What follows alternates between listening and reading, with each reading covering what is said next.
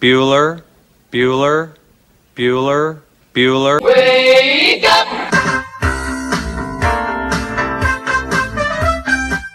Good morning. Terry Wilson. He's going to throw. Conrad!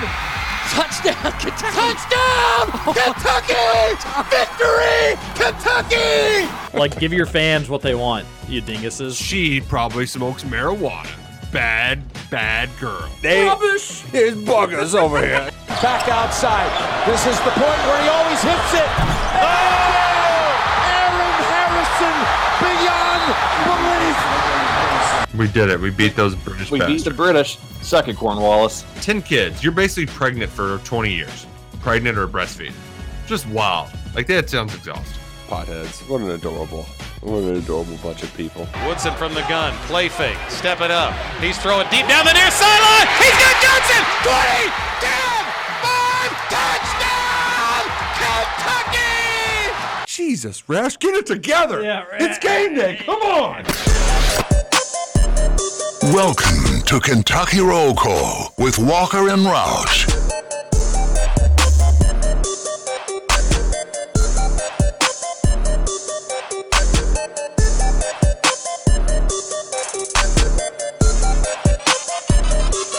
Hello, everybody. Happy Thursday to you, July 13th, 2023. You're listening to Kentucky Roll Call here on Big X Sports Radio, 96.1 FM, 1450 AM. TJ Walker, Nick Roush, Justin Kalen, all here on your Thursday morning. Another game day edition of Kentucky Roll Call on Big X Sports Radio. And we get a recap show as well as UK plays their first, USA, UK plays their first global jam game yesterday. They'll be back in action tonight. We've got a lot to get to, a lot to talk about. But first, we got to check in to we got to check in with the show. Get see how everybody's doing. Nick Roush, how are you? What's up? Um, I'm doing well. Yeah, I got to watch Kentucky basketball yesterday. It was fun. Um, and we get to do it all again today, but it's more. Do we get to watch? I guess we get to listen to Kentucky basketball today. That's it's, it's not. Today is going to be unlike any other Kentucky basketball viewing experience because it's against Canada. Should be the most packed crowd for any of the games up there, but yet it's on tape delay. The 8 p.m. tip off, you can only listen to it. So I'm. This is just feels like I'm I'm I'm back in 2004 watching UK against Middle Tennessee State in football. It's a very very bizarre feeling. It is. It, it is bizarre. It's going to be weird. I keep waiting for a tweet that just says like, "Turns out we are going to be on this station. You can stream it live here." I, I keep waiting for that to happen. I, I still am not totally convinced it's not going to happen at some point today, um, because it's 2023 and UK is playing basketball. It needs to be live on television. That being said, here here here's my game plan eight o'clock's going to roll around. Baby's going to be down. That's nice. Uh, haven't really figured out which room I'm going to watch it in. May clip in for the cats again, after all.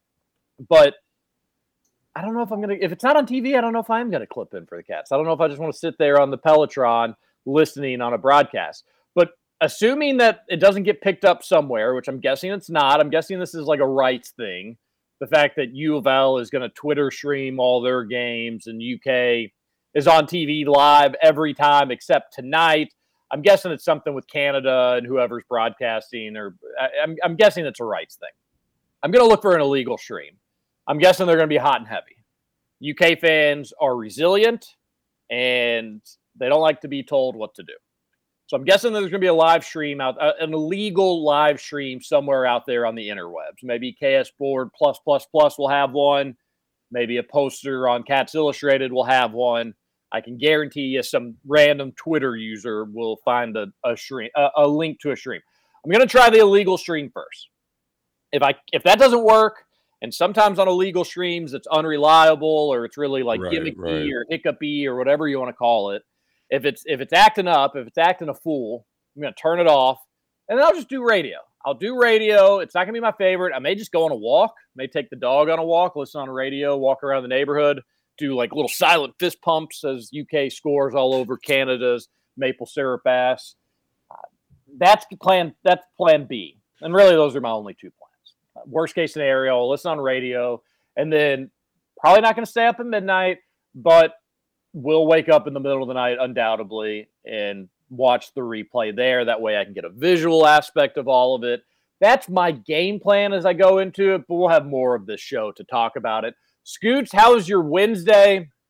I think I've got a good idea of how it was because I basically felt like I was with you for six hours. Talked to you two hours on KRC in the morning, listened to you on Spears in the afternoon, listened to you at Rutherford for three hours. It- well, not for all three hours. I didn't. I didn't come in until at the end of the UK game, so didn't didn't make it into the show until around four o'clock ish, give or take. But uh, got my got a heavy dose of scooch yesterday. So so how was it? How was your full day of radio? I think you get to run it all back today. I do, yeah. I get to run it all back today and tomorrow. So absolutely was a long day of radio, but it was a fun day. I actually got home last night and I told Gil, I was like, you know, I for being at the radio station for as long as I was today, I don't feel like I did anything. You know, because radios, you don't feel it's not like hard manual labor. It's kind of mentally taxing from time to time. But yeah, I just got home and I, I just had a, this sense of I didn't do anything today. And then I started thinking about it. I was like, well, I ran four local shows pretty much flawlessly. So I need to start giving myself some credit for that. It was it was a long day, but it was a fun day, especially when you got Kentucky thrown in the middle of that. It was a lot of fun. I showed up to the Rutherford show yesterday, much like you, TJ. I was not at the Rutherford show until the Kentucky game was over. So I I got here and Keith Wynn, who he had on his show yesterday, was in the parking lot. And I'm thinking, oh my gosh, this is perfect. I can sit here and watch the end of the Kentucky game, do my homework for the morning. I'll be good to go. So I'm sitting here watching the third quarter, and then we start getting a thousand texts to the text line about the stream going down. So I had to drop the Kentucky game and go try to figure out the stream because they're Mike Rutherford fans are relentless if the stream's not working. So I was able to reset that, get that all working again, and by the time I got the stream back up, the game was over. So I had to do the thing. Luckily, I was recording it for Gil because he was working during the day yesterday. So I got home last night and we rewatched it. So I have a pretty good sense of how the game went yesterday. It was a, it but it was a lot of fun overall as a day as a whole for sure. Yeah, we got we got to talk about some of it. Um, they complimented you in a major way for getting the stream to work. I, I cracked up at at Rutherford during that segment because he's like, normally when the stream doesn't work, and Trevor's our producer, he just kind of throws a few things or throws his arms up or makes some grunting sounds, but he doesn't get up and he doesn't move. Uh, we were looking back at the window and Scooch was moving back and forth, walking from room to room, doing stuff, trying to get it figured out. They were really impressed that you were getting off your butt. But Uh, what I you still did don't yes, know if that actually works, if that actually does anything. But at the end of the day, you still did figure out how to get the stream working. So what uh so I said it yesterday on the show, but I called Trevor for advice. I was like, "Hey, what's the best course I should take here?" And I ended up just resetting the whole computer. I thought that was the best option because I couldn't get a hold of Trevor despite it being 4 in the afternoon. He was uh sleeping, if you believe that. But no, I uh, he basically told me that he's only done what I did yesterday two times in 12 years. So, pretty cool. what did that? Why doesn't he do it more often then? Um, yeah, I don't know. Well, I know a lot of times if they've had stream issues, they've been at the Taylorsville Road studio, and unfortunately, Oh, our stream comes from here. So there really has been a lot of times where there's nothing he can do. That makes sense. But if that they're makes sense. but if they're here, he should be able to correct it. Yeah, well, we're gonna we're gonna need to talk about a couple of the things that that you talked about on the Rutherford show. We're gonna, it's gonna be a basketball heavy show. I promise you. I'm so excited to talk about what we saw yesterday. Preview today's game. By the way, if you're wondering, because I was last night, uh, Team Canada beat the snot out of Team Africa in the other round robin game yesterday. So right now at the top of the table is actually Canada, uh, because I- and and Ma- margin. margin yeah i'm going to get into this the way that they do things internationally and if you've seen soccer even in this country or out of the country they do tables tables tables another Yeah, I you think- flip uh, you flip the table. another I think you should leave skit. Uh, Freddy Krueger got these tables all dirty. Uh, anyways, they do tables. So if you win, you get two points. If you lose, you get one point. I'm not crazy about that point setting system. And then margin of victory is the tiebreaker. So right now, UK tech or USA UK technically in second place, uh, but Canada beat the snot out of Africa, and it'll be UK versus Canada for the top spot in the old table today. Uh, and then Kentucky will play Africa on Saturday. But we do need to talk more, a little bit more about Scoots yesterday. Roush, I know you weren't listening because it was Big X Sports Radio, but he basically said that like he wants out of the morning show ASAP. Wow. wow. Scoots, what do we do? That- It, that is- it, it hurt my it hurt That my is feelings. that is not what I said. I sa- I just said that I would kill to sleep in. I love doing this show with you guys. I I really do. Mm. So, well, we didn't hear the love to do. Oh, you wouldn't believe how much I would just go kill somebody to be able to do an afternoon radio show. Just the He's whole hamming up. He, and also, if I'm not mistaken, Rutherford, but I think was trying to steal Scooch. Oh yeah, hundred percent. He's talking about how much he liked them. They were actually getting to talk sports that day. It wasn't all this random gobbly He fixed the stream. fix the Yeah. stream, and then you got Scooch Scoot saying, "Well, I'd love, I'd love to sleep in. I do all these other jobs." And then they actually got into a conversation that I found somewhat interesting, talking about like, do you like doing mornings versus afternoons better? But Scoots, if you don't want to be here, buddy, then just get get going. No, I I, I do want to be here. I wouldn't be here. You all know that. Why why would I just show up to something I don't want to do? You know. I do. I do. I, I really enjoy doing this show. I've told you all that several times. I am so appreciative of you all for bringing me on in replacement of Trevor. But man, I just, yeah, there's a lot of days where I just wish I could sleep past six o'clock, you know? That's it. No, it's just first world problems. Just, just a little complaint. Okay, if you say so. I, I am extremely happy.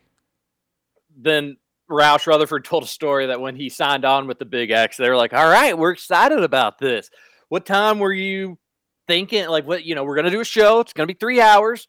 What time were you thinking?" And he was like, "You know, it's gonna be a little different for me, but I'm I'm thinking mornings. I think I just kind of want to get the show over with, have my whole day ahead of me, and I can kind of get done what I need to get done."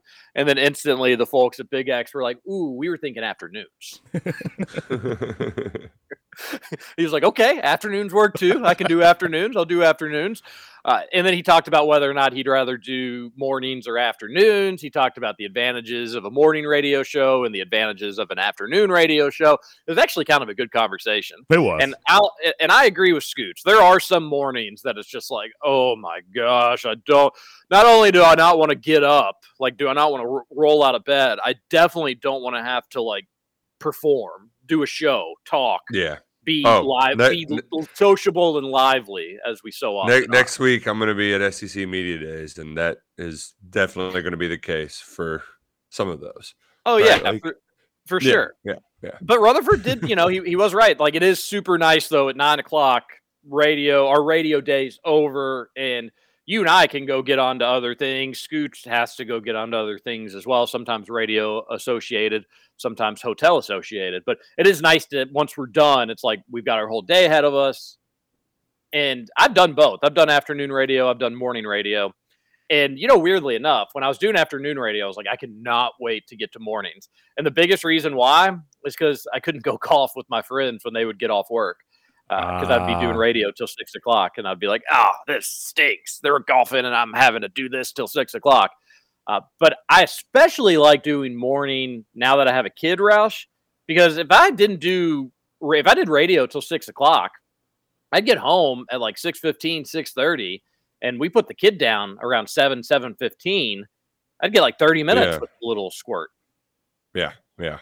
That's um I know some people who have similar they aren't doing afternoon radio, but baby goes down early and they during the weekdays they only get, you know, an hour or so with their kids just because it's bedtime already. Um so yeah. It ha- each side has its advantages and disadvantages. Um you're just there's gonna be some times where you just don't want to wake up, but it's fun to it's fun to wake up with everybody and kind of this is this is like our extra morning cup of coffee. Kind of get Mhm. the day start the day off on the right foot. It is true Yeah, that I- I- it is true that once I'm here, I, I am awake. So it is like a cup of coffee. You're right, Roush. Yeah, and I, I do. It it feels like a good way to start the day. They talked about like the news breaking aspect, where morning shows are much more reactionary to the day and the night before, where afternoon shows they can talk about stuff in real time and things that have happened. But that that kind of goes both ways from time to time. Like if let's say, for example, we wanted to talk the let's say the Gold Cup last night semifinal, United States lost some penalty kicks to Canada. But oh my gosh, I hardly recognized any of the, the the players on the team. That I don't even know if that was the United States C team that was out there.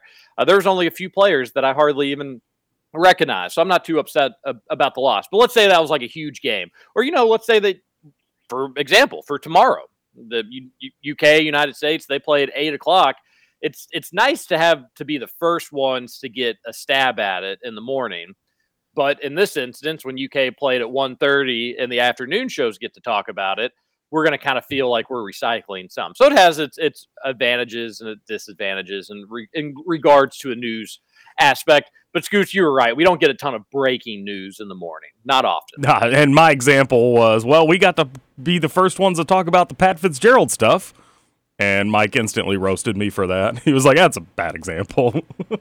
was a bad example. It's like we, you know, we weren't really chomping at the bit to to do that, but we were. We got to break the the Scott Satterfield to Cincinnati news That's that true. happened while we were on. That was Uh, fun. and then I think like the whole Um, that that one, and then there was one of the college basketball FBI things that dropped. Like forty dropped something at like five a.m. one morning, oh yeah, and we were trying to uh, parse through it ahead of time. So that that that was that was something. Well, we're we're lucky, we're fortunate, and we're happy to be able to do radio really at any time, but especially mornings to get your day started. And we're happy to be partnered up with Thornton's. They've sponsored our text line, the Thornton's text line, and they want to get your day started the right way, just like Kentucky Roll Call does. Except they provide it with physical goods. We are just angelic voices coming over your radio airwaves or your podcast. Uh, they actually have donuts.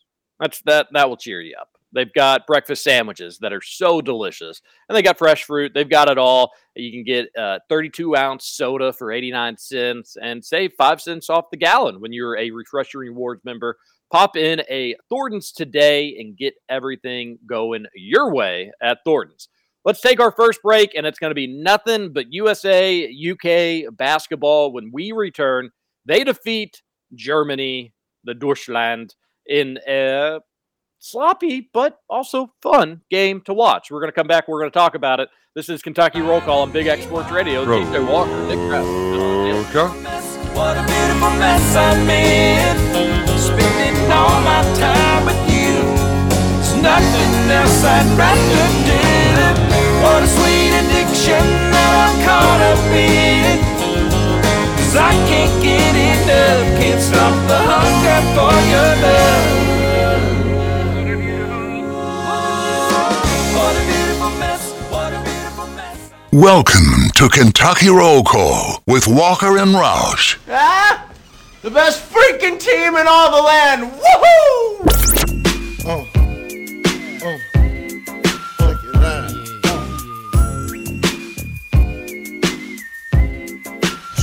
Junior Mafia. Mm. University of Kentucky may not only be the best team in all the land, maybe all of the world. We know at least in all of Germany. Kentucky wins. We're going to talk about it this segment. Welcome back to Kentucky Roll Call on Big X Sports Radio. Okay. Text on into the show. A lot of you all are already doing that on the Thornton's text line 502 414 1450. 502 414 1450. We want to hear from you on this Thursday. Nice little recap to our days to get going. We don't like to just dive right into business. It's not not appropriate. We like to do a little small talk before we get into the to the heavy stuff. And the heavy stuff was that was a lot of fun. I I, I was so pumped. As I said yesterday, I was waiting for this for a long time, just because when you're doing radio, whether in the afternoons or in the mornings, you just need some good old fashioned content. And when you can get the University of Kentucky playing basketball in July, feels like you're stealing a little bit. Uh, and the Cats had plenty of steals, really turned over Germany a lot yesterday. So quite literally stealing something. I don't, I don't really know where y'all want to start with the breakdowns, but overall Well- reactions, thoughts. I, I figure we just kind of start with how the game went. I know most of you probably watched it, but having the there was a moment there at the beginning of just kind of sloppy play, which you kind of expect when it's their first time playing formal competition in in a real life game setting, and it's a team from Germany and they're in Canada, right? So like it was a little sluggish to start. Kentucky just couldn't buy a bucket in the first half, and things look good, but you're like, hey guys, if you make some shots, maybe you can win this thing, and maybe you can win it rather handedly. I want to say it was tied at halftime, TJ, or very close to that. Um, and then in the third quarter, Tre Mitchell, the West Virginia transfer, came alive from behind the three point line, as well as Antonio Reeves. He got on a nice little heater there. Reeves ended up finishing with a team high 24 points, while Mitchell had 20. Um, his plus minus though was 15. That was a team high, and you could kind of you could really feel it out there. And Kentucky got up. They they turned it into a buffer zone game in that fourth quarter uh, before ultimately winning by eight points, which man really felt dumb on my end when I tweeted, "Wow, good job, Nick, for calling a nine point game," and then realizing, "Oh, bad math." We made fun of you on the Rutherford show yesterday for that. I mean, you should have. That, that was real, really dumb on my part. What what happened there? I don't, you just, I, I, I, I thought I was right. I was eager to to flex, and I was, I was, I was not. I was not. like if you like the funny thing was that you had a link too on the article like you know you you it wasn't just like you had tweeted out like nine point victory like you know you went you went with the whole article as well um they were kind of messing up the score throughout the game and the commentators we're going to talk about that as, uh, as Yeah, we goes are. I mean, they, they- Yeah, they were we the are. Sportsnet commentators. I mean, they like, uh, they're Sportsnet. That's who they work for. They work for Canada's second tier sports operations. So, like, I don't, I don't expect them to be to be great. Although I did enjoy them roasting Alvin Williams for getting his ass kicked by Kentucky. That was fun. That was hilarious. That was a lot. that that made me very happy too because I was kind of getting annoyed with Al- Alvin Williams. Um, I just I- I say this to be. I thought the play-by-play guy, whoever that was, I thought he did a solid job.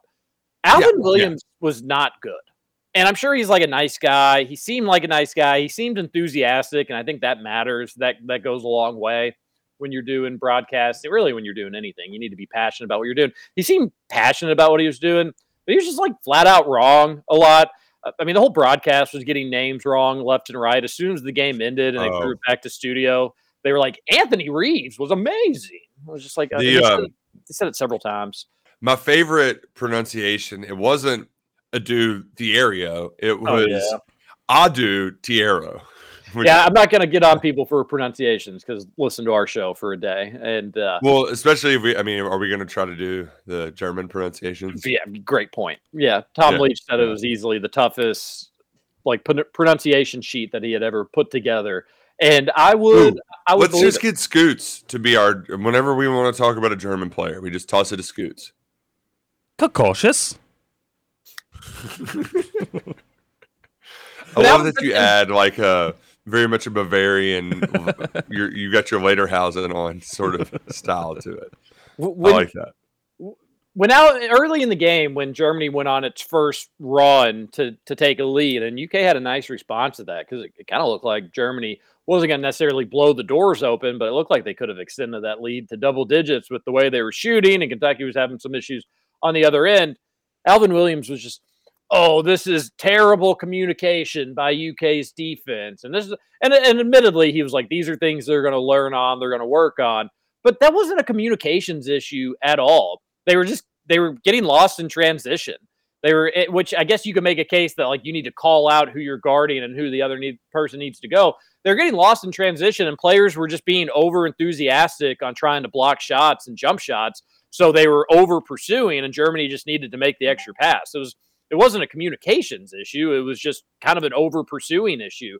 And I did think in the first half, Roush, UK played defense like they had a seven foot shot blocker waiting for them in the paint. they were trying to jump every passing lane. They were trying to go for steals, not really worried about like, okay, well now the rest of the defense is going to be having to kind of rotate with me missing on the steal, kind of like the old bull Toro come through with the red sheet. Uh, what's what's the bullfighter's name? Uh, the Matador. Matador, yeah. yeah. Yeah. They were doing kind of the old Matador defense, uh, trying to steal things, and the ball goes right through, and then boom, they was playing four on five at that point. It wasn't a communications issue. They were playing like they had a seven footer to kind of clean things up. And then I think they learned they're like, oh, Germany's not going to really try to bring stuff inside, even without having a seven footer. Like they're they're they're perimeter oriented in a similar fashion to how Kentucky was set up offensively. But Kentucky's offense was much more attack inside, and then the perimeter can be open if we need it to be. Germany was you could go inside if you wanted to. They didn't really want to. They just held, hung out on the perimeter. Great passing team, good fundamentals there. I, I didn't take it as much as a, a communications issue with UK on defense. They just needed to stay more Well, on their feet. They need to stop taking chances and just let Germany shoot over them. And Germany still hit some shots. I mean, goodness gracious. They were your prototypical European style basketball team. All their 3s Mhm. are kind of like a funky form a little bit, that European form. But do they go in? And when they go in, they hardly even touch anything, hardly even the net sometimes. But I thought in the Well- second half, UK did a much better job defensively of staying a little bit more disciplined in terms of stay in front of them, don't take as many chances, and just let make them score over you. And I think it worked after the adjustments at halftime. a lot of it too felt like it's a 24 second shot clock. If you play overly aggressive, so what? Like they have to fire up a shot anyway in a little Point. bit. Yeah. um, you know, uh, and and that that was a lot of the stuff he was saying. It was just like, dude, they're just this is their first game. You know, um, he was getting mad because Dillingham or you know, name ball handler would just shoot a pull up without passing, and it would be you know seven seconds into the shot clock. Not all of those were bad shots, right? Like especially when they go in. And he's like, "Well, you don't want your point guard to not get the offense going. That could be." And it's like, just just chill, Alvin Williams. Like these guys need to do do some isolation stuff. Antonio Reeves, he's feeling it right now. Let him do his heat checks, right? Like, Mhm. and you know what? A lot of those went in. So um, I know this isn't 1997 anymore. So Alvin, it's cool. It's cool. We don't have to all play like kumbaya team basketball at all times because in in hell, I know that I'm gonna have those moments in the year, TJ, when they're struggling. Somebody jacks a shot a little bit too early in the shot clock. But right now, like they're going to take those some of those shots. Not all of them are going to go in, but some of them are, and it's kind of fun when they do because, man, Robert Dillingham, he really is Rob with the shifts, man. He he, it feels like he's trying to uh, rock the cradle and kind of just do like seven moves and then blow by you every time. And sometimes there's like a part of me, it's, it's going. to I'm going to have to actively tell myself, TJ, to like not let my old man muscle get triggered because some of those you're like, dude, just go. You're wasting dribbles. But man, when he gets somebody, I mean, he really got somebody one time. Unfortunately, he couldn't finish at the rim. But if he can add the finishing at the rim aspect to his game, that guy's going to be a lot of fun. Yeah, and he was so disappointed with himself that he couldn't finish it. It was all right there. It, it looked good to me. I, it just kind of came off the rim a little funky. But yeah, he's going to be a lot of fun. I'm going to talk about him just in a moment. But it did just to bring it back to Alvin Williams. I, I, they did bring up earlier that like when UK was pressuring and doing the full court press to start the game, which caused a lot of German turnovers. uh, uh, like Germany, had you ever seen a press before? That, that was, I was happy as a UK fan, as a, as a good old fashioned American. I was thrilled, but did you did you not like they, they were really having a tough time with it.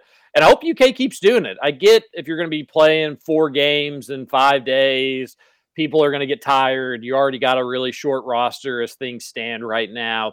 You maybe can't do it as much as you would like to do it, but that press was effective. And especially with the 24 second shot clock, you just make them chew up an extra seven seconds getting the ball over half court.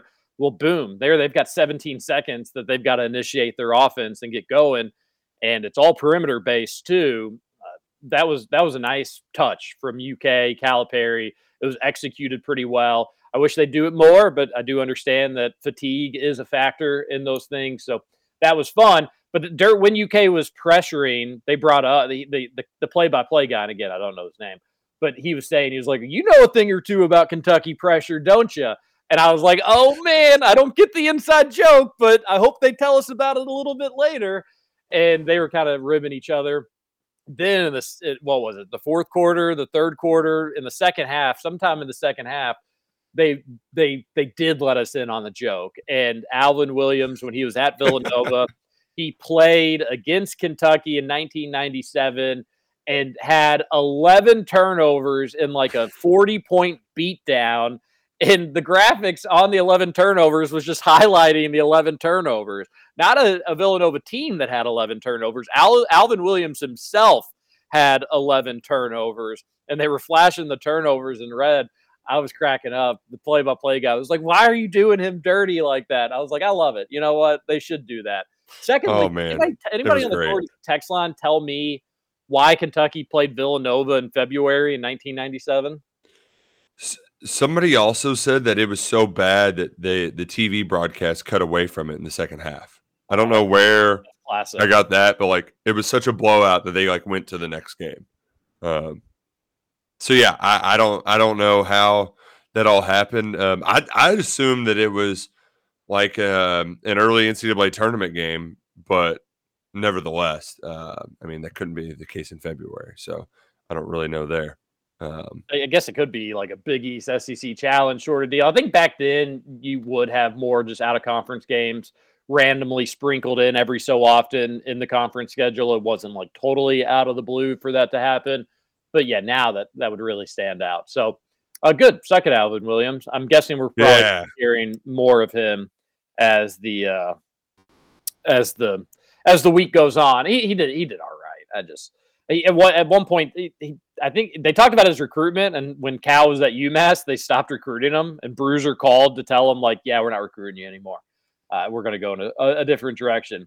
That was kind of a fun story to hear. He was pretty candid about all all that sort of stuff. And then one time randomly during the game, I did notice he said, "The one thing I will give Calipari." I was like, "Wait, where's that? Like, you're only going to give him one thing? Are you telling on yourself that you don't like this guy?" I don't know. I don't know. Williams was a huge Calipari fan, just kind of reading reading between the lines. Uh, the one thing that he would give Calipari, I think, was that like you know he's always going to let his players kind of play their style or play freely or do what they need to do, whatever it is.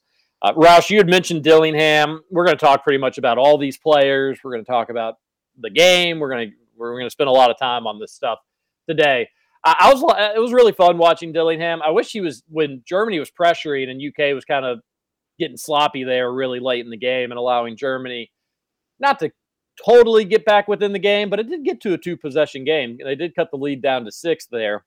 So maybe a little too close for comfort. I was wondering why, like, hey, let Dillingham bring the ball up.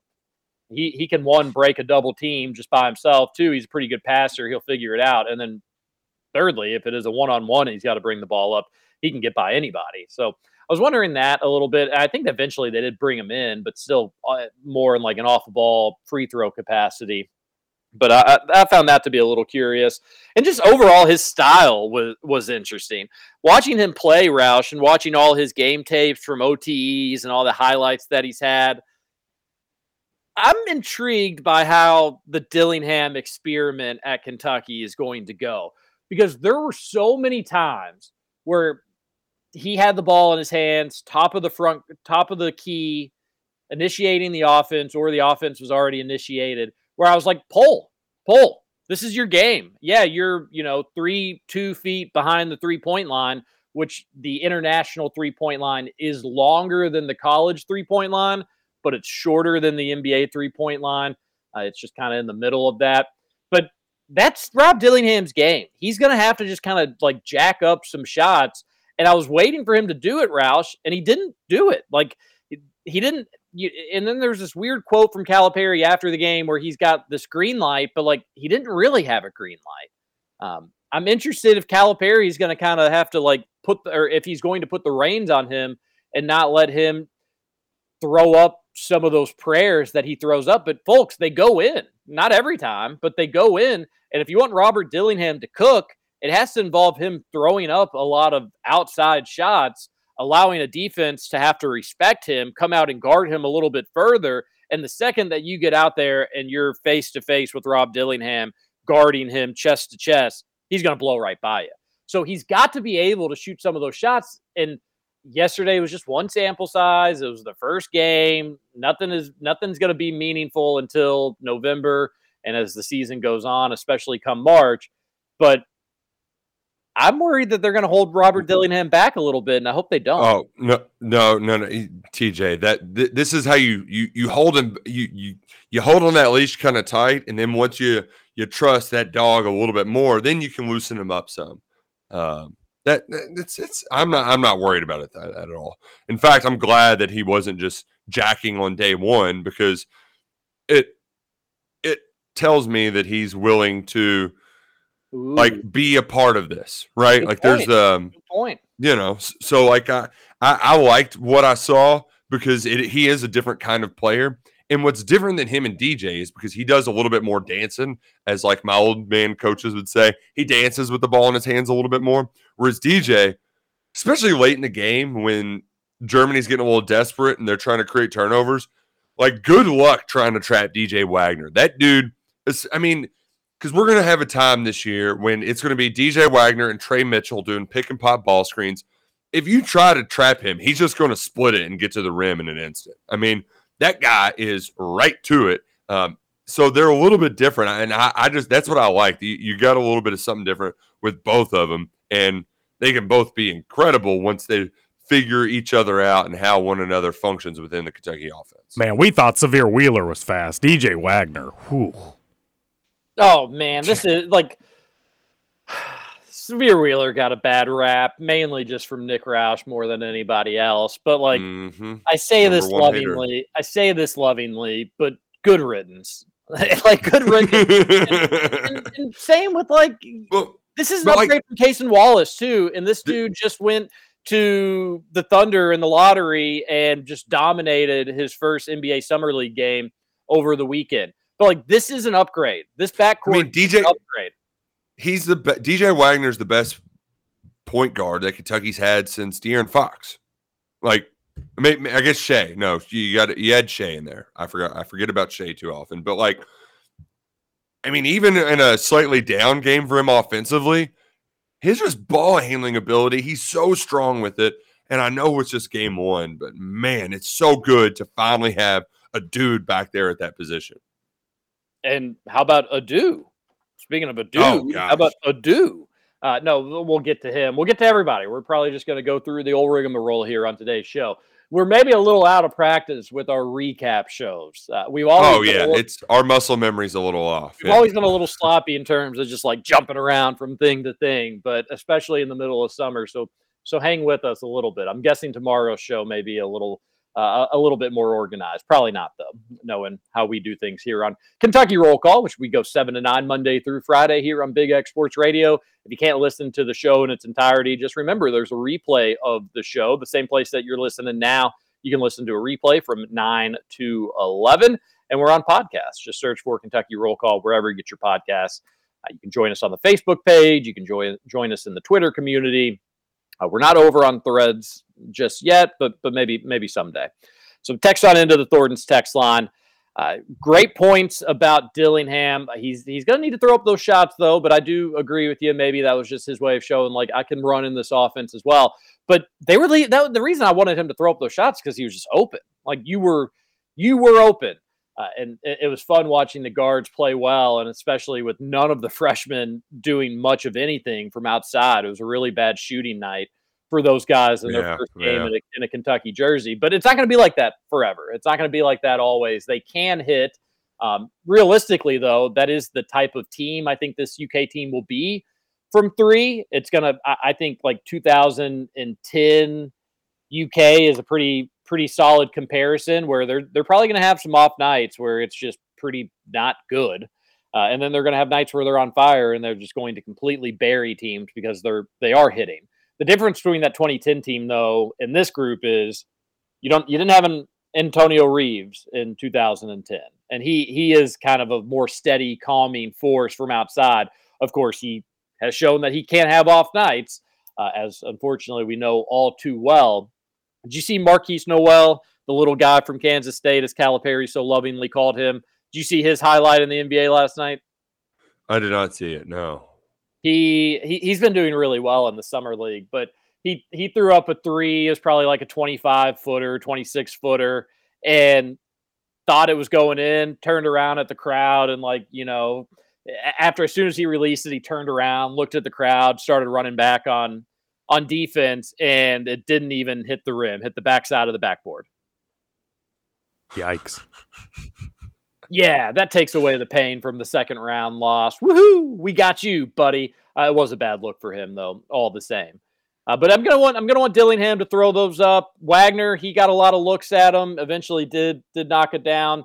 Uh, I'm fine with that. But I had this like mindset with Wagner that he was maybe like a, a better version of Andrew Harrison, Eric Bledsoe. I, I was more focused on his strength and ability to kind of go through guys, which he did a little bit. But he was shifty. You know, Rob's got the shifts, but but uh, Wagner was so quick on that first step and Yeah. good at getting inside. And uh, he was really, really impressive. Glad that guy didn't go to U of L. Yeah.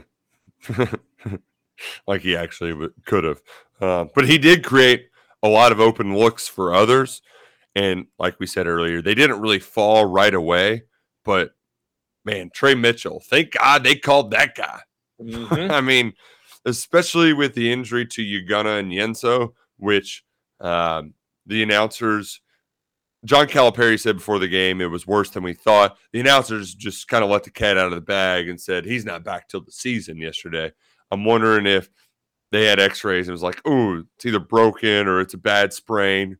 We're not going to see you for a while. Um, and, and it forced UK to play small with Adou Thiero as the four, along with a little bit of Justin Edwards and Tre Mitchell as the big. You, you get a little bit of Jordan Burks, but not a ton. But Mitchell spacing the floor out. He averaged, I think he made like 32 threes in 33 games last year, something like that. And then in his first game, knocks down four, including one. It was a to- total toilet bowl, just rolling around the rim before it finally fell in. But just having like th- this is an option, and I know Cal isn't going to like to do that often, but we're at least seeing that this is a viable option where you can play five out with Tre Mitchell in there because he can knock down shots. You have the guards that can beat guys off the dribble, and they rebounded well enough. Uh, Edwards did not make a shot, but he had nine rebounds. Uh, Adou Thiero had seven boards, two blocks, two steals, right? Like he was filling up the stat sheet. And I'm sure that they gave up a little more than Cal would have liked on, on the offensive glass, but you still showed like in a pinch.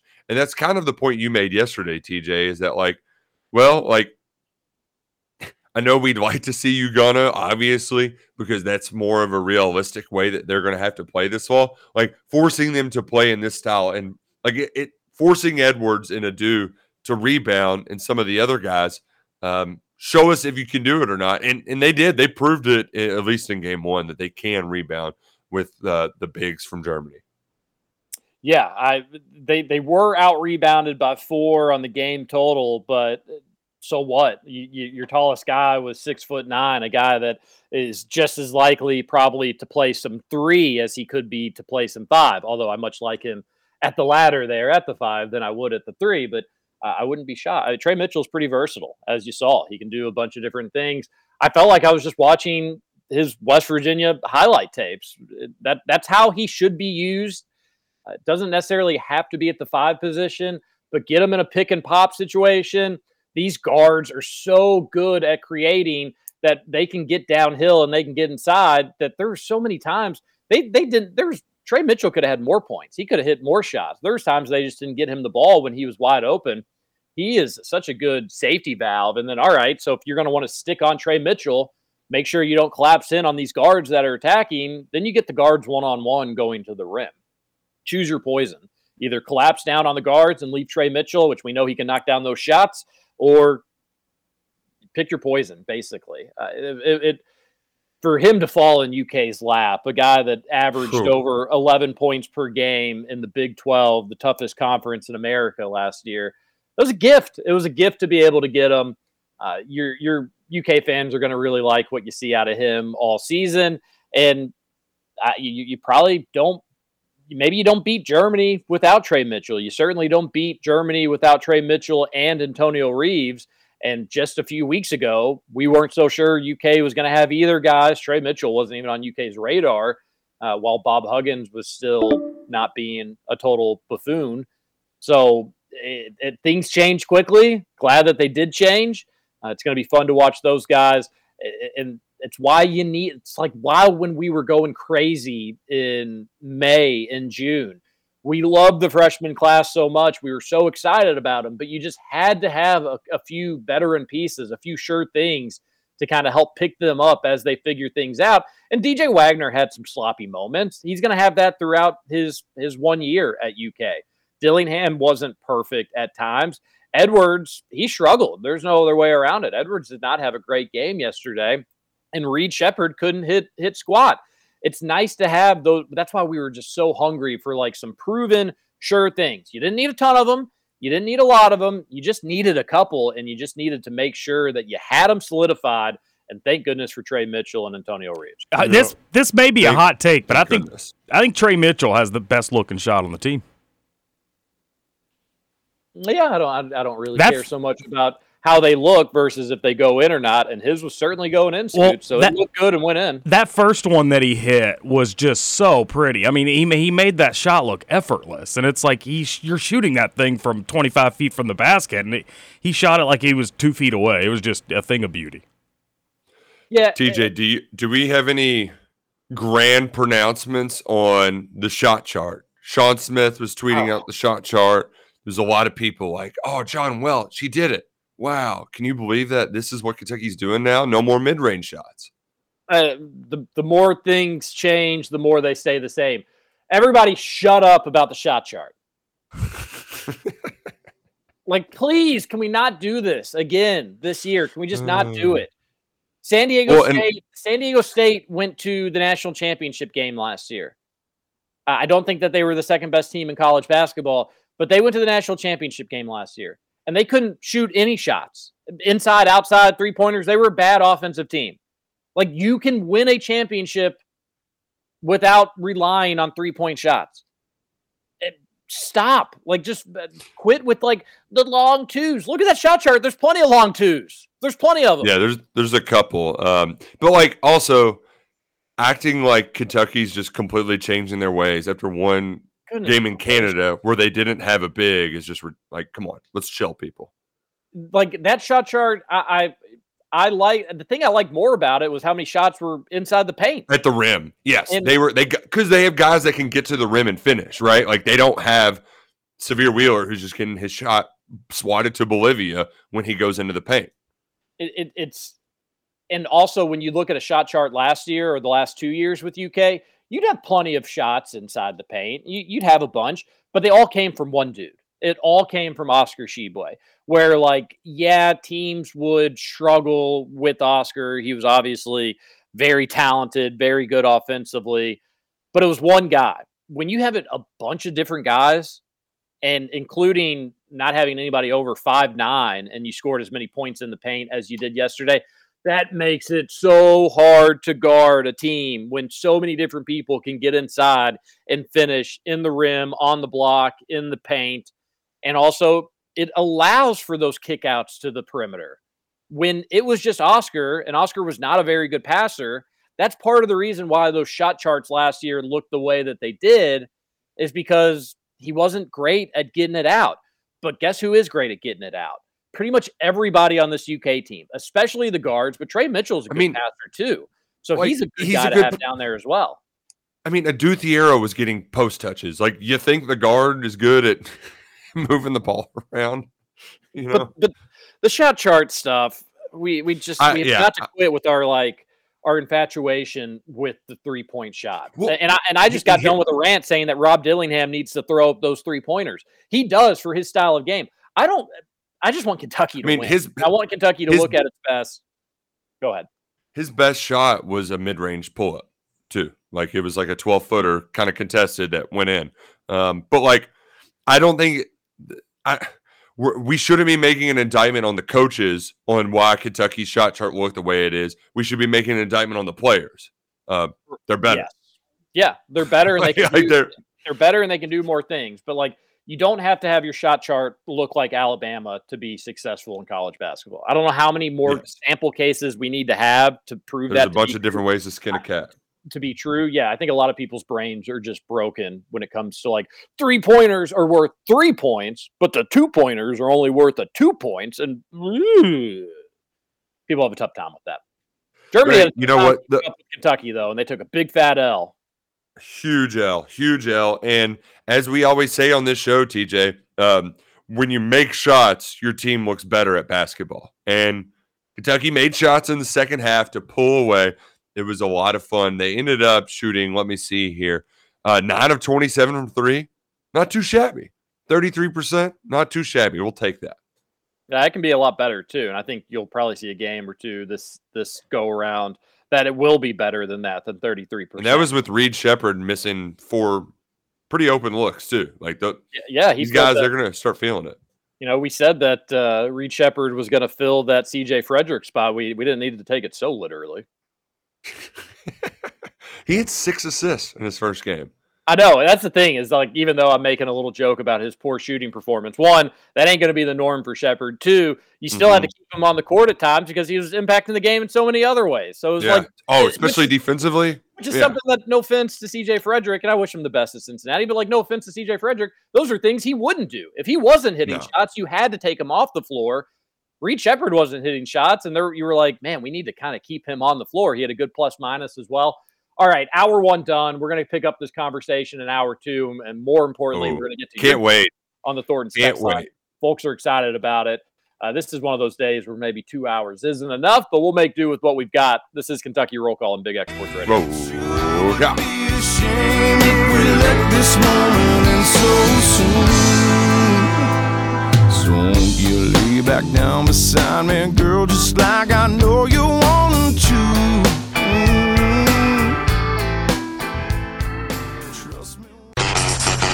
Over? You say over?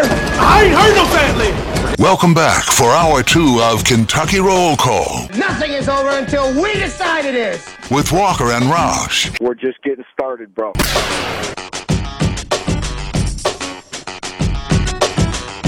Welcome back, hour number two, Kentucky Roll Call here on Big X Sports Radio, 96.1 FM, Okay. 1550 AM. This UK basketball team's future so bright, they need some Shady Rays sunglasses because it's so bright. ShadyRays.com, polarized sunglasses, uh, 25% off with promo code Big X. Lose them, break them, stolen, just want your pair replaced. They've got the replacement pair promise. Small processing fee, bada boom, bada bing, you get your shades sent right back to you, just like they're brand new because they will be. They are brand new. Uh, although it would be funny if Shady Rays was like had a team, they're like, oh, yours were stolen, then we're going to send out our team to find them, and we'll get your sunglasses back to you. That'd probably take a lot more resources, cost more money. Instead, they say things happen. Sunglasses they can they can break, they can fall off your face. Your nearly two year old daughter can always want to play with the little head, the bands, and break them um, they they realize life happens, and that's the great thing about Shady Rays. They're an awesome company. Go to shadyrays.com, use that promo code Big X for 25% off your order. It's a Kentucky company. We're a Kentucky radio show. It was a match made in heaven between KRC and shadyrays.com. We're going to talk more basketball this hour.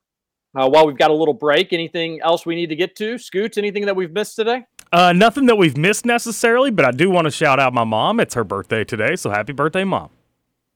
Hey, Happy birthday. woohoo! Is she listening? Uh, doubt it. Although she does listen from time to time, so maybe. But usually, if she is listening, she will text me and let me know. So I have not gotten that text this morning. She should not be listening. She should be in bed, sleeping in, and not working. I don't think she's working this week. So good for her. Well, that's that that's awesome. Now, Papa hope- Scoots is listening. I know that. He sent in a couple texts earlier. So shout out Papa Scoots too. Shout out to Papa Scoots. I wonder what they got planned for the big birthday. Yeah, it's a god. I don't know. I don't. I don't know if Yeah. she's gonna do anything. Are you going to get together with them? Um, not at least during the week. Maybe on Saturday. I just got a busy I, I, DJ. I just can't do anything. You know, I mean, I guess we could do dinner after. Maybe I'll hit her up for dinner tonight. Take her out to River House. Mm, I only go there once a year, and it's not all you can eat crab season yet. All right, all right. Well, happy birthday to Miss Miss Scoots. That's right. Make Mama no Scoots. bones about it. Um, which, speaking of, see what happened in Mount Washington yesterday, TJ? I I did. Yeah, it's a weird story. Very, very weird. Where I I actually the- pra- I actually praised that house. Not really, but you're- man, that, that yeah, would be like say. I, I've seen some really weird stuff in houses, but I ain't seen this, Roush. right, where uh, a Bullitt County man, James Nott, 39 year old, was arrested um, after he purchased human remains online under the alias William Burke. The FBI raided his house and found more than 30 piece, no, excuse me, about 40 human skulls, spinal cords, femurs, and hip bones. Uh, when the FBI showed up to his house, they asked if anybody else was in the apartment. Uh, he responded, "Only my dead friends." So, quite the quite the creepy story. And I think the the part that might be most disturbing is the maximum sentence for this is ten years. Like he can only get ten years for having just a house full of human skulls and spines and femurs. Very very bizarre. Yeah, and this guy had already been in trouble. I think like having firearms. Uh, Didn't they find a ton of? Did you mention that they found a ton of guns and all that? yeah, stuff? I did. I did Yeah. not. Yeah, they had AK forty seven, dummy grenades, body armor, thirty eight special. Yeah, so y you mix in a ton of guns and ammos, and then that he's going on the black market to find human remains, several of which he has set up in his house, including a skull in his bed. He had a skull with like scarves around it. He had skulls set up around the dinner table. Uh, this dude needs to be in an asylum. He's Yeah, Clear- yeah. Like this is the the when you talk about red flags for somebody to commit a crime. I mean, this dude's just waving them left and right all over the place. And like you know you, you talk about we don't need to get into like pull the curtain back on all this. You talk about like what's wrong with society. We we have a bunch of people that have health issues that are just out on the streets. Like not that it was a perfect science in the 1920s and 30s but like people were committed a lot. And just so that because they could be a harm to themselves and certainly a harm to other people you needed to not let them out on the streets and now those people are just roaming the streets all willy billy, buying 38 human skulls and spines and setting them up as play props in their house. Uh, 10 years is concerning. Hopefully, he'll get help. Yeah, Um, that's Yeah, not normal. please. And the like the sting that they did for this human remains, it was so deep. So many people were involved across so many different states. Uh, morticians were were arrested in this. They were the ones that were kind of found to be distributing. Like, is is there such a black market for human remains? I mean, obviously there is, but that's weird and sad and gross and uh, disappointing to hear. But like, I guess people really like having human bones in their house. I don't quite understand that. I guess he thinks their bones are their money. I don't know. I don't get it.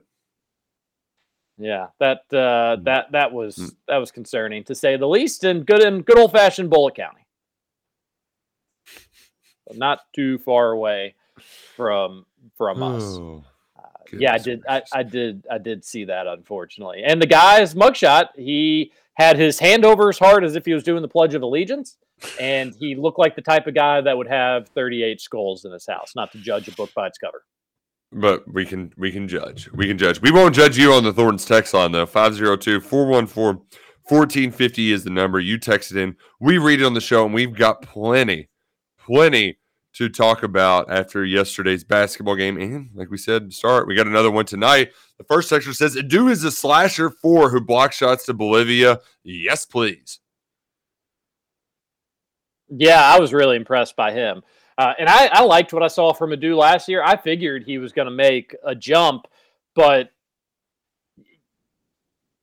I'm very happy UK had Tre Mitchell. But I do wonder if there was like the absolute worst case scenario was like, hey, a Adou, Adou can be a serviceable four, which I'm very happy they got Tre Mitchell. But I do think also Thiero can be a serviceable four, Well- and or or three. He's going to be a pretty versatile player. See, He's- and that's what's nice is you can you can kind of sw- hmm you can utilize that versatility if you have Tre Mitchell, where you're not kind of just shoe pegging him into one specific role.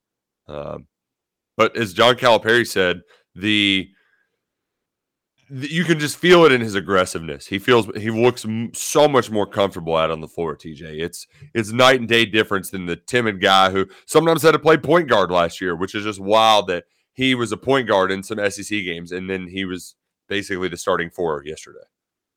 Yeah, he he's going to be. He's only even I think still scratching the surface too. Yeah, Uh, he's only going to get back. I bet when we see him in November and December, he's going to look like a different player than we saw in July. I saw some flashes of Michael Kidd Gilchrist, and I think Adou's probably a little bit better offensively with a shooting perspective. But just in terms of his length, using his body, he was always so good at drawing fouls, and supposedly that's always been a bread and butter of his, is getting to the line. There's an art to that, and some of it's like with the way you flail your arms and your head but some of it's too just being able to have the ability to draw contact and find ways to get into people's body and you got to be strong enough to do it otherwise you just get knocked backwards you'd have no point of entry no chance to even get that momentum and that strength.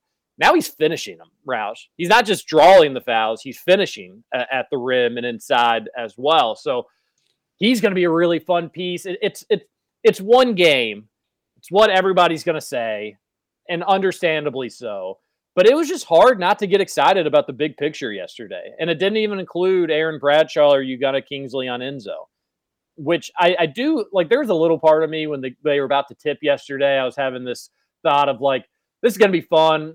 Like I've mentioned a million times, I'm super pumped for this. But this is going to give Kansas some tape on like how UK how they can slow down UK's guards in that Champions Classic and you know what Dillingham may like or may not like, where Wagner succeeds and where he has some issues. Teams are going to have tape on UK from this event, and it's going to be a slight disadvantage for for Kentucky because the book's going to be out on some of these guys, or at least a chapter of a book is going to be out on some of these guys. But one thing that's going to be fascinating about the whole picture is all right, learn how to play this UK team. And then when we see you in November or when we see you in December, we're going to be adding in some really talented seven footers that are going to totally change the way that we're going to play, maybe. And you're not going to be ready for that. You're not going to be ready for how it's going to look when you get supposedly Onyenso had six blocks in that game against Africa. Which are we sure now again that it wasn't the real national team for Africa, Yeah. seeing Canada uh, beat the snot out of them? Yeah, I, I don't know, but I think it is safe to say that that isn't the team with the Louisville player on it isn't very good. Big surprise. Poor Okorafor he couldn't even get on the floor against Canada either.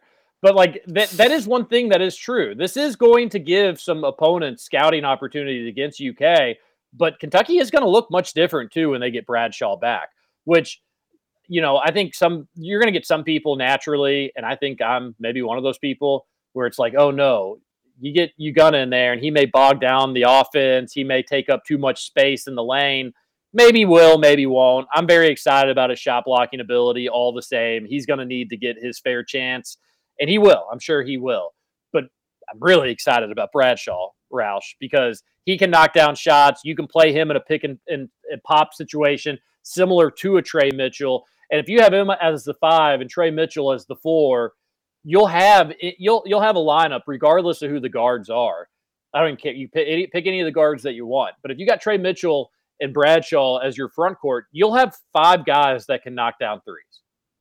All of them versatile. All of them can step out. All of them can pick and pop. All of them can really dribble and and create their own shot. You're probably not going to see a ton of that from Bradshaw, and understandably so. But he he can do it. You know, he's not going to like be crossing over like AI out there, but he can he can dribble the ball and he can pull up and he can shoot. So it's going to be really fun. So teams that are going to get maybe a little advantage with this scouting report of the guards, good luck with how you figure out the front court though, because we don't even know how that's going to look. This is all makeshift in the intermediate, but it looks really, really good right now. What do we got next on Thornton's text line? South End Josh here. The analysis of U of L this offseason has been so over the top and over exaggerated. Brohm could be seen eating a Chipotle lunch and it would elevate U of L season win total by two wins. I actually think it would downgrade it by two wins because Salsaritas is far superior. And it's not Yeah. even really close. Salsarita is the best of the best. In fact, we need to get Stoops to Salsaritas just to make sure that Kentucky's got all the right mojo um, because they have all the right stuff. Whether you want a burrito, a quesarito, taco salad, tacos, um, they have it. Oh, I, I didn't even mention quesadilla. It's a personal favorite, especially when you're on a road trip. A nice, clean, but also hearty quesadilla. They have the freshest ingredients, flame grilled meats, spicy sauces, refreshing guacamole at each of their two locations in town, one in St. Matthews and one in Middletown. That's got a convenient drive through. Download the Salsaritas app before you go and get some Salsaritas bucks while you're doing it. It's simply the best Salsaritas. Yeah, way to go, South then, Josh. We know that you normally would always go sal- salsaritas when it's coming when it's kind of that style of restaurant, but you just wanted to put down U of L, so that's why Mm. you used a competitor. Very smart, South End, Josh. We see what you're doing there. If this injury gets Cal to go for a starting caliber center, then it was worth it. Sorry, Ugonna. I wonder if the texture feels any differently after just one game. Yeah, I don't I don't know. I don't know. Um I don't think you're going to probably go get another center. I think you're you're probably you're you're you're set with the roster that you have. I think maybe Somto Cyril could join the fold still. All the experts are saying that he's not going to. Uh, I would say maybe hold your horses on that, especially given the news of this week. They may be even trying harder to get him in. Maybe they get him in in December potentially. That's what they they've done that in the past. That, that's not totally unusual. Um, but I, I, I don't think you're going to go get a N'Faly Dante or or somebody else. Could be wrong about that, but I think they're going to be happy with what they've got, and I think they'll think worst case scenario. Look, we put Mitchell at the five, and it looked pretty good. But the difference in the Yeah. game, yes, the difference in the game yesterday was Germany's athleticism was nowhere close, and that that was why Yeah. UK won. Germany was a better shooting team. Uh, they, I, I would say that they were maybe more fundamental, but the, with the way they turned the ball over, I'm not so sure if that's actually the case. They were a better shooting team. That was their advantage. Kentucky was pretty much better everywhere else. I think after the game, I don't know if it was Cal or somebody was saying that the, the Germans were maybe more physical. I don't even know if that was true. They were bigger. They were a, a little bit bigger than Kentucky, but I don't even know if they were more physical. Uh, but the, the athleticism was was different. And when UK is playing this season, when they're playing good teams, the athleticism comparison is going to be closer. It's going to be more comparable when you're playing a Kansas, when you're playing a Miami in the SEC ACC Challenge in December. It's going to be more comparable from an athleticism standpoint. So I am still trying to keep all this in perspective, Roush. There's a long way to get to that. Yeah, and it's it's one of those things I'm not ready to make an indictment on how Kentucky can be with or without the the bigs just yet. Like it was as you said, it was one game also against a team that's not those guys aren't the same as SEC post players, you know. So I'm I'm not Exac- not really sure how that's going to hold up. So and, I, and these aren't NBA players. Like Kentucky Right. will play against future NBA players when they take on Alabama and when they and take Arkansas, on yeah. teams in the SEC and take on some of the the best teams that they'll face in the out of conference. That's those are these are good players. A couple good college players, a couple that are obviously in the top of the German league. But as I mentioned yesterday, or on whatever day it was, Tuesday, it was like these Kentucky guys have aspirations of playing at the highest level. These guys do not play at the highest level. So I'd compare this Germany team to like a, a good mid major, like a solid mid major, not a good power six team, but like a solid, tricky mid major. Um, I don't think they'd be a tournament team. Maybe, But it is clear they're better than the Bahamian teams that Kentucky previously correct. played in. Yeah. Correct. But I, I also, don't- you know, I think we need to keep that in consideration. What to, I, I was totally wrong by guessing that the African team was going to be the best. I think whoever uh, between you three said, between you two, I should say, um, unless I'm talking to my dead friends, uh, whoever between you two said that the Canadian team is the best, was, probably going to be Scootso. That'd be me. probably going to be Yeah. accurate. Woohoo! But then again, we'll see. We'll see. Did you see Stephen Peaks inside scoop yesterday, Roush? I did. That was a very funny tweet. One of the German players said, "Ah, we're better than that team. They aren't even that good."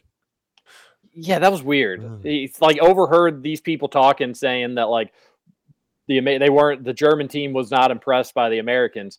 Uh, you all were getting smoked until Kentucky kind of let you come back there in the in the in the second or in the second half, really in the final few minutes. Which, by the way, clipped in for the Cats. That ending took forever. I was very frustrated. Oh, so far, so long. Brooke was like, uh, "They're still playing this game." It was two hours and fifteen minutes, or not, not quite. They they did the thing where it was a one thirty tip, but they waited ten or fifteen minutes to actually tip it off. They did. And I what do we think about the quarters, fellas? Do we want college men's college basketball to to join pretty much everywhere else, get rid of the halves, go to quarters? Of course, somebody said unpopular opinion.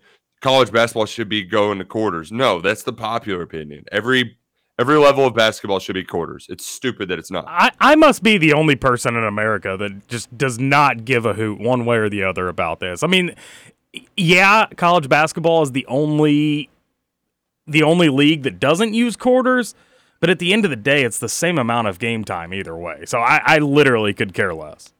It's just more TV timeouts. That I mean, it's it's one extra TV timeout, and they don't want to give that up. Scooch, you could Not, not, not moving to quarters. Yeah, I never, I've never known Couldn't. how to say that. You know, I had a, uh, I had a buddy in college from Mexico, and he would always ask us that, like, is it could care less or couldn't care less? You Americans are so confusing. It's could not care less. Could not care less. It's to say that there's no amount of care left. Correct. I, I I I think I in on the quarters. The only reason I like the halves was just from the tradition aspect of it all. But I don't know. I just think the game goes a little smoother. It was weird when it went to the fourth quarter and Kentucky was up by like what twelve, whatever it was at that point.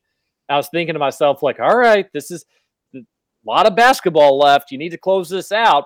But in a college basketball game at like the under eight timeout with or you know with about ten minutes to go, if you were up by 12, I'd feel a lot better about it. But in quarters, I felt like, okay, you still need to, a lot of game left. I don't know. It's kind of weird how it kind of tricked your brain a little bit there. But uh, Kentucky found a way to close it out all the same. Got a little sloppy there late. Closing out games is hard. And far too often, the UK team last year, really the last two years, really since UK's been in this little slump, they haven't consistently been good at closing out games. Not good enough, at least. Kansas State found a way to close out the game in the round of 32. Kentucky did not. Uh, so when it matters the most, they they just haven't really had those dogs to be able to close out the game. UK was a little sloppy at times, but they ultimately did did enough. And part of the reason why I wish like SEC basketball standings would go to quote unquote a table point system. I do like the idea of margin of victory being a tiebreaker, Roush because Germany did eventually call the dogs off. It took too long, but they eventually did call the dogs off just because, well, we don't want them to keep hitting free throws and end up winning by 12 or 14 when right now we're only down eight. And yeah, they did kind of wave the white flag, which Germany's used to from time to time, but they you could make the case, well, they should have kept playing. Maybe they would have had a chance to win. Yeah, but also they would have had a chance to put them in a tougher hole with margin of you know, with deficit with their deficit there. Um, so I find that interesting. I, I, I like the point thing. I, I, I kind of would like to see that come to SEC basketball. It's never in a million years going to, but I, I kind of like it. I, I do as well. It's just a, a fun little wrinkle to add into the mix. Um, Robert says it's called basketball now. Suck it, Germany. Yeah, suck it, Germany. A texture says, Another "All right, says, Screw it. Overreaction time. Print the shirts now. 40 and 0. Here we come, baby. Someone send Huggins a thank you note for being a loser. Tre Mitchell really did fall in UK's lap, and I'm very happy about it. and also shout shout out for all the gifts in the portal from West Virginia. I mean, aside from that one game back in 2010, West Virginia has been pretty good to the Wildcats. They really have. You know, that, it's good Between point. that game the following year in the tournament, you had the um, the big Kevin Knox comeback in Morgantown. That was Yeah, a lot of fun. Yeah, you you Yep. beat them the next year in the tournament. You absolutely blew the doors off them in a Sweet 16 game in 15. That was hilarious. You get Oscar Tshiebwe from them, Tre Mitchell from them. And uh, they did cost UK a Final Four and maybe a national championship in 2010. I'm not saying necessarily it's an even trade, but it, you're right, Roush. Good point. Salt Lake Brian here, super stoked after watching the game. Seems like people are hyping up the pace of play, but isn't that just going to revert when they have a 30 second shot clock? Fair question, Salt Lake City Brian. See, yeah, yeah, that's what I mean. Like a lot of this, I'm not going to get too overworked over style of play. And I, like, yes, I, I expect them to be faster because it's clear they're comfortable playing that. But like, it's because they're also playing four guards and a 24 second shot clock. Like, True. it's not always. It's not going to be the case this fall.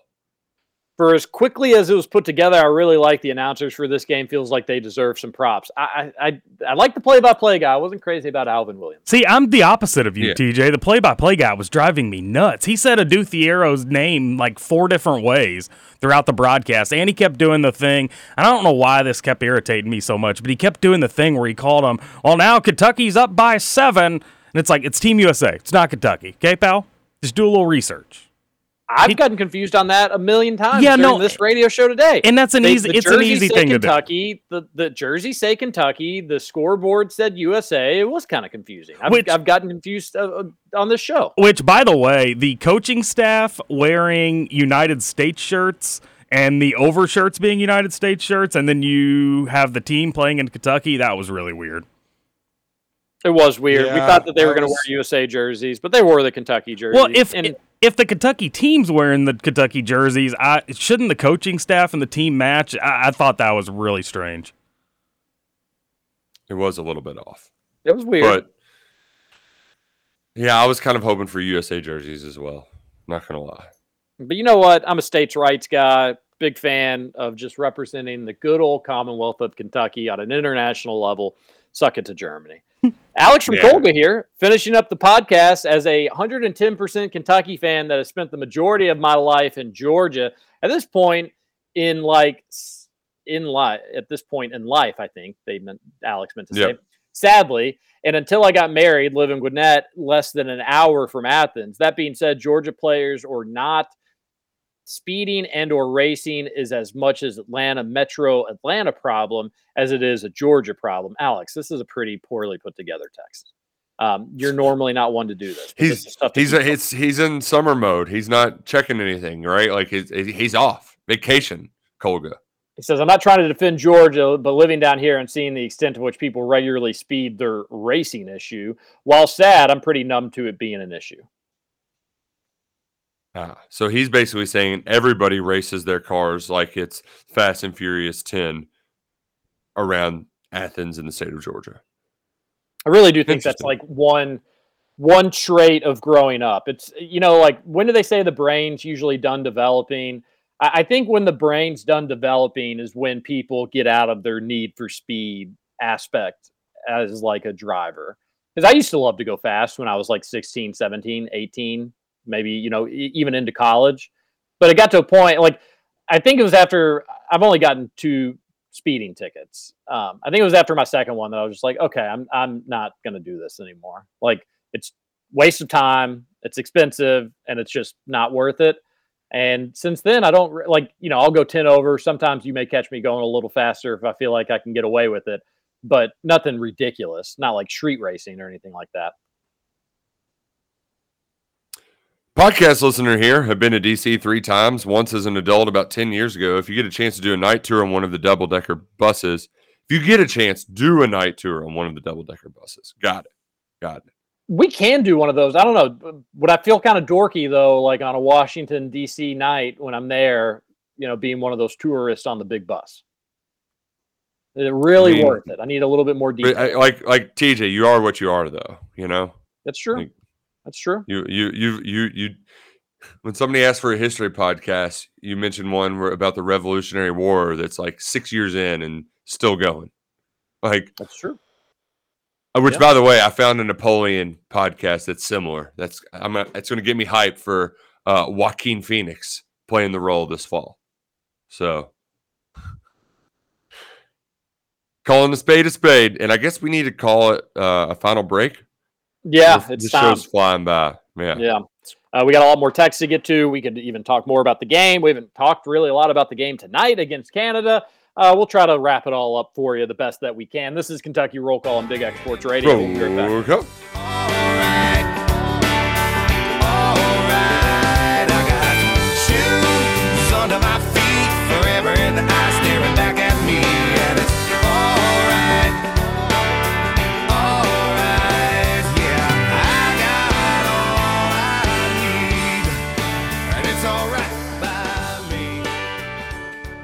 Welcome to Kentucky Roll Call If peeing your pants is cool, consider me Miles Davis. with Walker and Roush. That was the grossest thing I've ever heard in my life. Let's go.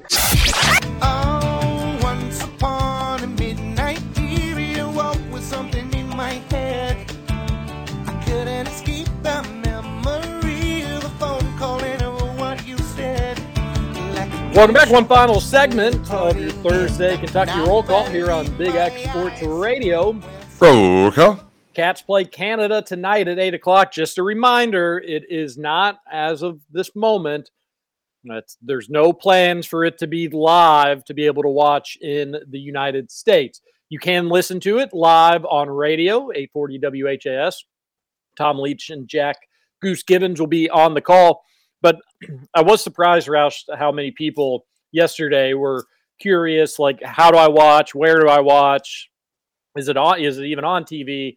I think a lot of people just don't keep up with that stuff the day to day like we do. So just a reminder tonight, it's not at this moment supposed to be live on TV, but there probably will be some illegal stream. So if you're wanting to watch live, be on the lookout on Twitter. Uh, that's probably where it'll be shared if it is out there. And if I find one, I'll be sure to, to let people know about it. If not, we'll just have to do, it'll be 1930. We'll be listening on the radio and then a replay of the game at midnight on CBS Sports Network. So make sure you record that. Maybe you can wake up, watch it in the morning. Just a reminder for folks, not on TV tonight. They play Canada at eight o'clock. Just a heads up. Heads up. But yeah, well, I have a feeling somebody's going to find a, a stream. And then once it gets leaked, a bunch of people get on and then it will crash. So should be fun time. Texter on the Thornton's text line 502 414 1450 says, Am I the only one that uh, missed the, the quarters one? I often wonder which of these seven deadly sins Trevor would have been killed in the film Seven. It's honestly too hard to decide which sin he's most guilty of. That was a Rutherford show text, but it really cracked me up because Trevor really does like touch on all the deadly sins. Yeah. Yeah, I um yeah, there's some gross ones in there too. Like uh yeah. Huh. I'm I'm just I, I'm having the imagery run through my mind and it's just it's not pleasant. There's lust, gluttony, greed, sloth, wrath, envy, and pride. And uh, Trevor the sloth and the three- gluttony ones were the grossest. He's maybe not the greediest guy in the world. Maybe that one would be where he would get a pass. Right. He's definitely prideful. Lust, no doubt about it. You've seen his forearms. Uh, wrath, he can be very vindictive. hmm That's Trevor for you. A texter says, uh, this is just from a U of L fan, but I wanted to send it over to our text line. Mike, I'm a huge U of L fan, but I watched the UK Global game. Man, they may end up with the best backcourt in the country. DJ is different, man. I hate to say it. Damn. oh man. We'll get to Coming see to grips with guys in the reality. KFC Yum Center this year, unless they do one of those little co. They may they may try to do the COVID thing again. Who knows? But we'll get to see him in the Yum Center. I'm very excited about it. Oh, it's gonna be a bloodbath. Can't wait. You know, Can't wait. Morning, dudes. Okorafor get to see it all close up and personal on Saturday night. Oh, Saturday. poor guy. Yeah. Morning, dudes. Casey here. It's blown away with how much fun this team looks. That little time they spent together, dude was great finishing through contact. DJ was so quick to the rim, and Reed was incredible even without scoring. So Cal gives Dilly a longer leash than normal because he thrives on one-on-one situations. He will be electric in due time. Go Cats. Agree. I, I could have sent that text myself. Uh, totally agree. Cal's got to let Dilly do some Dilly things. It's going to look ugly at times. It's not going to be the best shot at times, potentially, but it's worth the payoff in the end to let that dude cook. And secondly, you got to look at it like this way DJ Wagner had what, five turnovers? A, a couple of them bad turnovers, just kind of like falling over, you know? Yeah, They're- some very freshman sort of moves. Yeah, It's gonna happen. You gotta let you just gotta Yeah. let it happen. You gotta let him play through that stuff. You and he let Wagner play through it. Dillingham didn't get nearly as many minutes, but uh, you gotta let if Dillingham takes a shot that you don't love, it'll be all right. It'll it'll be okay. He'll make up for it in time. I promise you. Just like DJ Wagner will as well. Uh, agree with that U of L fan. It may be the. I mean, I do think it's going to be the best backcourt in the country. Uh, another texture on the Thornton text line says Cal might owe Huggy Bear some money or some beers or something. Mitchell was a gift. Yeah, well, maybe not the beers. Probably keep keep away from that. Um, Yeah. maybe uh what if Cal brought Huggy in like Saban does with all those other coaches? Would you lose your mind? No, um, it would have to be next year though. You got to give it like it happened too close to the start of this season, but no, I wouldn't be mad about it. Some off the court role. I can't imagine Huggins being one to like. It's kind of like seeing Petrino as an offensive coordinator. It's going to be weird. I, I I imagine that even less so with Bob Huggins, who's been a head coach for what thirty years. So yeah, yeah, not um. Can't see that happening, but I wouldn't mind it. Um, did you know today is National French Fry Day? No, but it is Burger Week in Louisville, isn't it? I think it's Le- I think Louisville's next week and Lexington's this week, if I'm not mistaken. Um, but do, Scoots, what's your favorite French fry? Favorite type of fry? Uh, probably crinkle cut. Yeah, I kind of Steak fries are It's gonna good be too, that. though. I, I'm I'm steak fries out on too potatoy. A good crinkle cut fry that's like crispy, but like eh, you can just get such a high variance with crinkle cut. For me, it's hard to go wrong with a with a curly fry. Like I don't know if I've ever had a curly fry and been like, oh, this is bad. Man, I, I really thought you were going to say crinkle was your favorite fry, and I was going to maybe have to. We were going to maybe have to go different ways as friends. What? Crinkle fries? Crinkle fries suck. I think curly fries suck. You suck. Oh wow. We Uh, got a three. It's like Michael Scott and uh, the, the murder. Yeah. You know, we're all pointing our guns at each other. I, there, I, I like any fry in all seriousness. Crinkle is probably, I think, just the most worthless, all things considered. You may as well just do shoestring at that point. But wedges are the best. Give me as much potato as possible. Indy's Mm, wedges, yeah. oh my gosh, those are just amazing. I almost don't even consider a potato wedge though a French fry. You know what I mean? Like it's such a I get you. different. You know. I mean, it is. you're right, like-.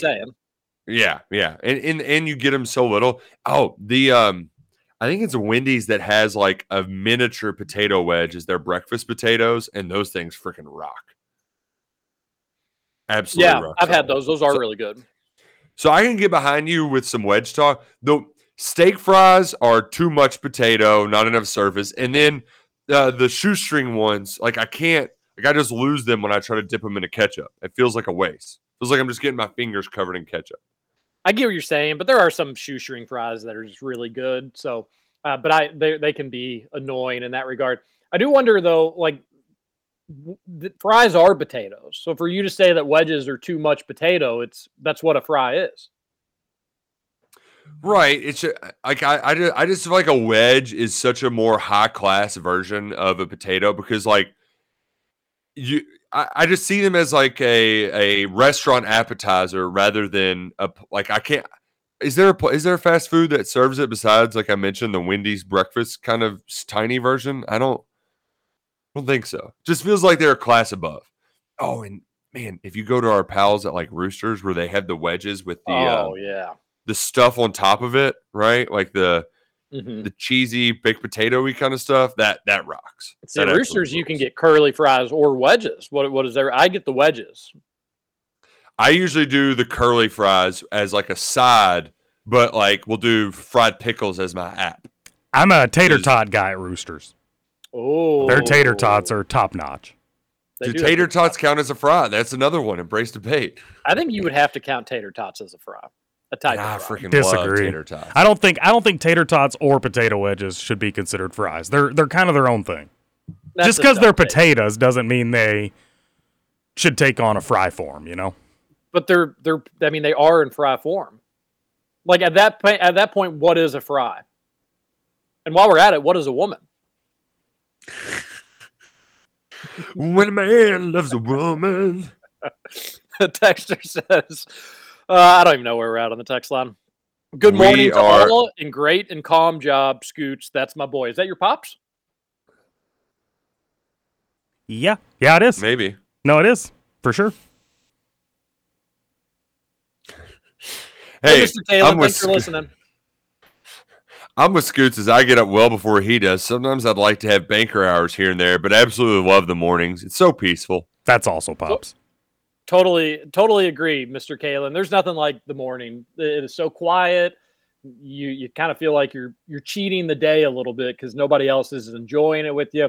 Mornings are the best, especially when you get to spend it outside. too. TJ, if he were here to discuss this with you, he would tell you first thing, don't call me Mr. Kalen, call me Mikey. That's what he would like to go by. So you can call him Mikey because that's what he would Yeah, tell you to call him. I don't like people telling me what to do, Mr. Kalen. Fair enough. I'm just I'm just kidding, Mikey. It's just a habit. I always call people people older than me, Mister and Mrs. for the most part. You know, I guess I was just raised right, right, Roush? I'm kidding. Um, uh, the texter asks, "Is the game going to be on Sportsnet?" So if you get Sportsnet, the Canadian sports channel, yes, yes, you can.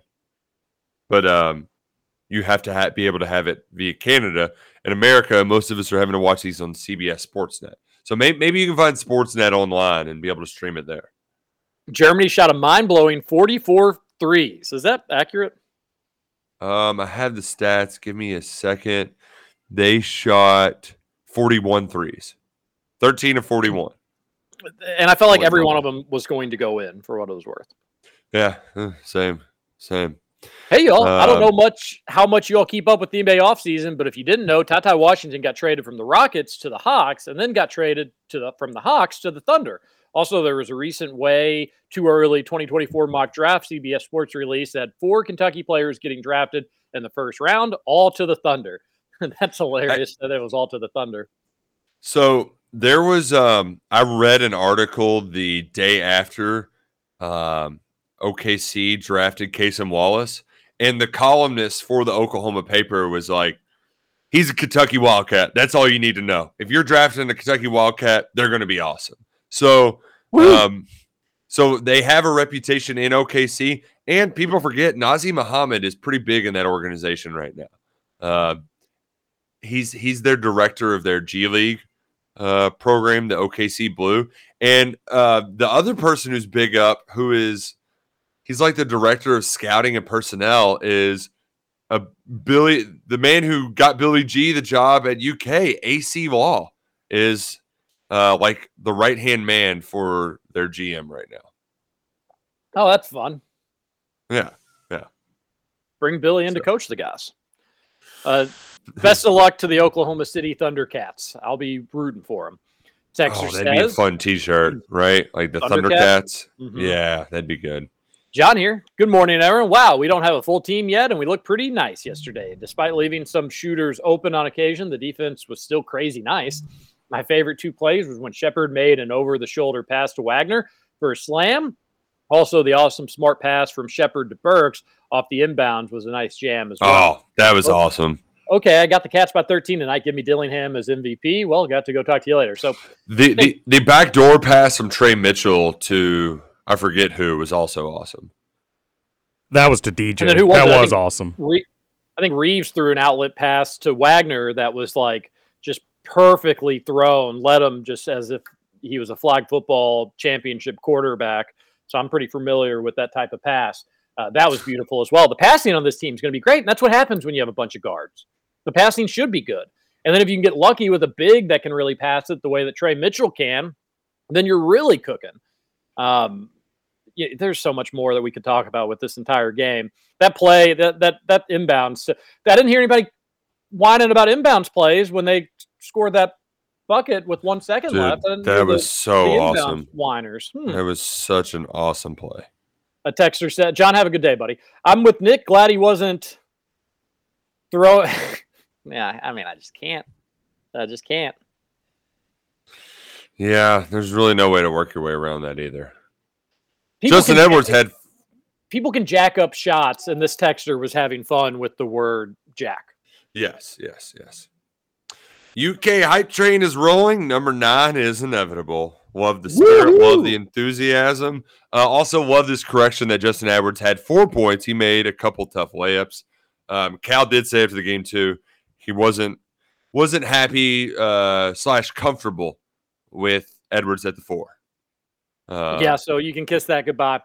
Uh, Edwards is my biggest takeaway with Edwards is that like get used to shrieky shooting from that dude. It's not a pretty stroke, um, and it it's gonna be it's gonna be inconsistent. He'll have games where he's making them. That's gonna be a lot of fun. He'll have games like last night where it's not going in. But Edwards, uh, we're talking about people that can get squeezed. Like if Thiero keeps playing well and Reeves is playing well and those other guards keep playing well, Edwards could be one that gets squeezed when a lot of people thought, you know, there was a mock draft that had him going number one overall. It's just bad game, but like that's that's something to keep an eye on. There's there's gonna be a, a minutes crunch there at that two, three, four position.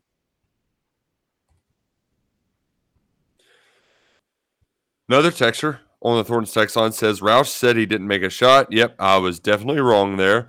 Um, another texter asks, "Is Gil going to get together with your parents?" Scoots, is he going to get together for the birthday celebration? Absolutely not. No. Just telling you how it is. says- no shot. People were committed back then for back talking their husbands and being mentally challenged. That's why the numbers were so high back then, TJ. Yeah, again, I said it was. I, I definitely said it wasn't perfect. Uh, they didn't have it down to a science, but you didn't have as much crime back then. You didn't have as much crime back then. And you didn't have as much back talking either. Texter says Reed Sheppard really sparked and set the defensive tone yesterday. Thiero got that dog in him. Reminds me of a little of Liggins and his last season that really bothered so many people. Oh man, don't go getting me. It's too early for this. oh gosh, pants are going to get tight. But I will say For he's like what we saw yesterday. Adou Thiero was in that Liggins MKG mold where it's just like anything and everything, Mhm. and Just do he- it all. He Yep. looks eager to do it, like the same as he is as guarding inbounds as he is going and you know finishing a, a two point layup or a dunk or something like that. And that's ah, I love that, I, and I, I will gladly fall in love with Thiero if he keeps it up. I hope he will. I think he will. Uh, another texter on the Thornton Sex line says Wagner, Reeves, Dilly, and Edwards are the real deal. Love Mitchell's shooting. If we get Bradshaw and Hugo, we will be dangerous. Drastic improvement in guard play from the last few years. Having a point guard that can dunk is nice. Wheeler to Wagner is an extreme improvement. yeah, I, I'm excited to also see how they're going to look with bigs. I do think that they initially played with like, oh, we've got a big seven foot shot blocker back here to help us, and they had to eventually figure like they had to kind of change their style defensively. I think they'll come out much more focused in terms of a new style of defense tonight against Canada. You don't have a shot blocker back there, so if you get beat, it could be two points. And also, if you get beat, maybe don't leave people wide open on the perimeter. They they eventually figured that out against Germany for the most part. A texter says, "I have a site that will guarantee you we can watch the game as long as we know what channel it's on in Canada. Once I know that, I will send a text with a link." Uh, we also had. Who Dat Cats fans say that KS Bar and Grill is saying they're going to have it. Um, Yeah, they got the Canadian uh, TV box there. yeah, So, there, there could always be 8 technical p.m. live. with that. Yeah, 8 p.m. live, 12 p.m. replay. Okay, Um, I'm here for all the UK talk, but the fry talk is my jam. TJ wedge take is awful. Just cut a potato in a fourth and boil it. That's gross. You're just so wrong about that. Go have an Indi's wedge. It's life changing. Nick's steak fries and wedges are essentially the same. Bad take. Scooch No, they're crinkle not. is better if being made at home. Curly fries are good, but Roosters takes the crown. In this talk. Those curly fries are the best, hands down. That's from I, Mook. I like too. You can get him chili cheese fry at Roosters. Chili cheese curve curly fries there, freaking rock. Mook, the wedges at Roosters are better than the curly fries. What are you talking about? I, I good. used to I used to respect Mook's opinions too. Would you all want my Sportsnet stuff if I can find it? Hell yeah. If it lets me watch the game live, I really want to watch this game live. I don't know if I've made that clear or not. I'm with Scoots. The morning's the best. Sit out on the porch with coffee, watch the sun come up, scroll through Twitter smut. Am I right, Scoots? I didn't say the morning was the best. I love the wedges at Ugh. Buffalo Wild Wings, very similar to Wendy's breakfast wedges, but Stooges has these fries that they call double dip fries that are pretty awesome. Never been to Stooges. Oh man, you've got to go to Stooges. It's quite the quite the experience, quite the environment. Um, also, the fries at Hoops with their seasoning salt are out of this world. While we're shouting out random uh, local places fries, uh, but we need to shout out what the score is going to be tonight when the Cats take on Canada. Uh, Shai Alexander is going to be rooting against the Cats, and he's going to be crying tears of sadness when they're done because Reed Sheppard's going to get hot. He's going to knock down 3 3, score 11 points, and USA is going all the way. In a close one, though, Cats by six. You're taking Reed as your MVP? That's what, Roush? he, that's what he said. Okay. That's what I said. Weird. Going off Um, the walls, baby. People forget I nailed it yesterday. Not only did I get the margin directly head on, I also picked the MVP correctly with Reeves. So I'm not backing off that. I'm going to go Reeves MVP again. He's just, I think, UK's best scorer right now.